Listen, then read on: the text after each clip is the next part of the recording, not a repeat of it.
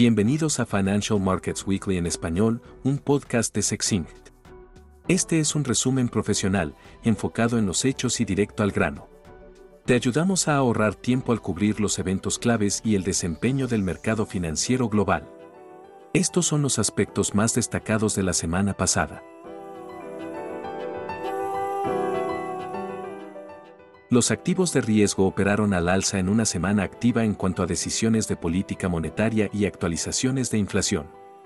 La inflación IPC en Estados Unidos se desaceleró en mayo a un 0.1% mensual y un 4% interanual, el menor aumento en más de dos años, una clara señal de que la inflación continúa cediendo. La medida del IPC núcleo se mantuvo en un 0.4% y un 5.3% anual. Este es el menor incremento desde noviembre de 2021. En la eurozona, se confirmó que la inflación en mayo fue del 6.1%. En cuanto a las decisiones de política monetaria, la Reserva Federal mantuvo su tasa objetivo sin cambios en un 5,1%, la primera pausa en el agresivo ciclo de subas de los últimos 12 meses. El Banco Central estadounidense señaló que se necesitarán más incrementos en las tasas a pesar de la tendencia a la baja en la inflación, ya que el objetivo del 2% aún está lejos. La gráfica de puntos del FOMC, el llamado dot plot, muestra que se planean dos incrementos adicionales de 25 puntos básicos para este año. El Banco Central Europeo elevó los tipos de interés en 25 puntos básicos, dejando la tasa de depósito en un 3,5% y la tasa de refinanciamiento en un 4%. Anticipó otro incremento de tasas para el próximo mes, ya que la inflación sigue siendo demasiado alta. Los responsables de la política monetaria del banco proyectan una inflación promedio del 5.4% para este año y estiman alcanzar la meta del 2% a finales de 2025. El Banco de Japón mantuvo su tasa en el nivel ultrabajo de menos 0.1% y mantuvo su estrategia, estableciendo un objetivo de rendimiento del 0% para los bonos a 10 años, bajo su mecanismo de control de la curva de rendimiento. La inflación núcleo se encuentra en un 3.4%, mientras que el IPC general se sitúa en un 3,5%, por encima de la meta del banco del 2%.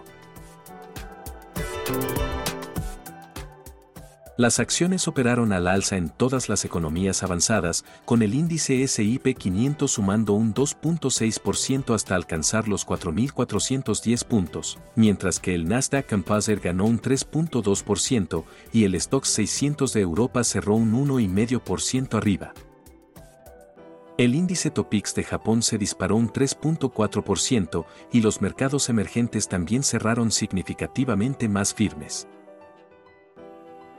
En los mercados estadounidenses, la mayoría de las ganancias en acciones continúan proveniendo de los nombres tecnológicos de crecimiento más grandes, principalmente acciones de mega capitalización como Nvidia, Tesla, Microsoft, Apple y Amazon. El movimiento destacado de la semana pasada fue el de Oracle, que se disparó un 14% hasta alcanzar un máximo histórico después de superar las estimaciones de ventas y utilidades en su reporte trimestral. Los mejores sectores este año son tecnología, comunicaciones y el de artículos discrecionales, que incluyen las empresas más grandes de Estados Unidos. Los índices representativos de estos sectores han obtenido retornos entre el 30% y el 40% en lo que va del año. Los indicadores de volatilidad de las acciones, tanto en Estados Unidos como en Europa, cayeron a su nivel más bajo desde el inicio de la pandemia. El índice VIX, que mide la volatilidad implícita del SIP 500, cerró a 13.5% y el índice B-Stocks, que mide la del índice Euro Stocks 50, bajó a 13.1%. Pasando a los mercados de divisas y tasas de interés.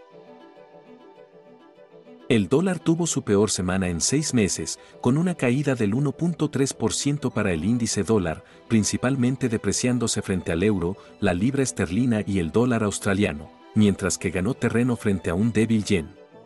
La moneda japonesa cayó a un mínimo de 15 años frente al euro. Los bonos de referencia apenas tuvieron cambios la semana pasada, con el rendimiento de los bonos del Tesoro a 10 años cerrando en un 3,77%, los bonds en un 2,46% y los gilts, que fueron los que más se movieron, a 4,41%. La curva de rendimiento de los bonos británicos se desplazó hacia arriba y profundizó su inversión, con rendimientos a un año superando el 5%. La inversión de la curva de rendimiento de los bonos del Tesoro de Estados Unidos alcanzó un nivel récord en 42 años, de menos 95 puntos base, para la diferencia entre los rendimientos de los bonos de 10 y 2 años. En lo que va del año, los bonos a 10 años de Estados Unidos y Alemania apenas tuvieron cambios, mientras que los rendimientos de los bonos a corto plazo, o de 2 años, aumentaron significativamente. La diferencia de rendimiento entre las tasas de Estados Unidos y Reino Unido está ayudando a que la libra esterlina se aprecie, alcanzando un máximo en 14 meses de 1.28, después de subir un 2% la semana pasada.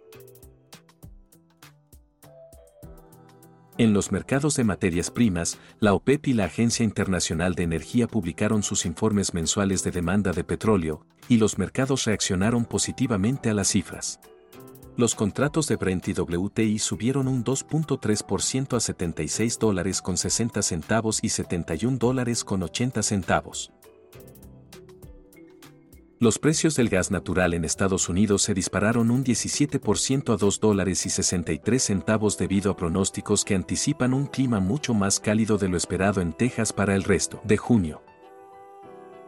Los mercados de granos y metales industriales se dispararon impulsados por un dólar más débil y medidas de estímulo por parte del Banco Central de China, que redujo las tasas de préstamos para ayudar al sector industrial. Los futuros del trigo y del aceite de soja subieron un 9%, mientras que el maíz ganó un 6%. Por último, algunos puntos para completar este episodio. Las acciones chinas fueron las de mejor rendimiento en los mercados emergentes, con un aumento del 3.3% en la semana. La bolsa Nasdaq compró a Densa, una empresa privada de procesamiento de datos por casi 11 mil millones de dólares en efectivo y acciones. Las acciones de Nasdaq cayeron un 11%. Cava Group, una cadena de restaurantes en Estados Unidos, recaudó 318 millones de dólares en su oferta pública inicial en Nasdaq. Se evaluó en 22 dólares y las acciones se duplicaron en su debut antes de cerrar la semana a 38, con un valor de mercado total de 4.300 millones de dólares. Las criptomonedas apenas tuvieron cambios después de la venta masiva de la semana anterior. El enfoque sigue en las demandas de la SEC contra las bolsas Binance y Coinbase. Bitcoin se está negociando a 26.500 dólares. Las acciones de Coinbase subieron un 4% la semana pasada. Mañana es un día festivo en Estados Unidos. El miércoles conoceremos el dato de inflación en el Reino Unido. El jueves, el Banco de Inglaterra y el Banco Central de Suiza tendrán reuniones de política monetaria. Eso es todo por esta semana. Por favor, suscríbase al canal y ayúdenos a promocionarlo. Visite sexinc.info para obtener más información sobre nuestro servicio de suscripción. Que tenga una buena semana.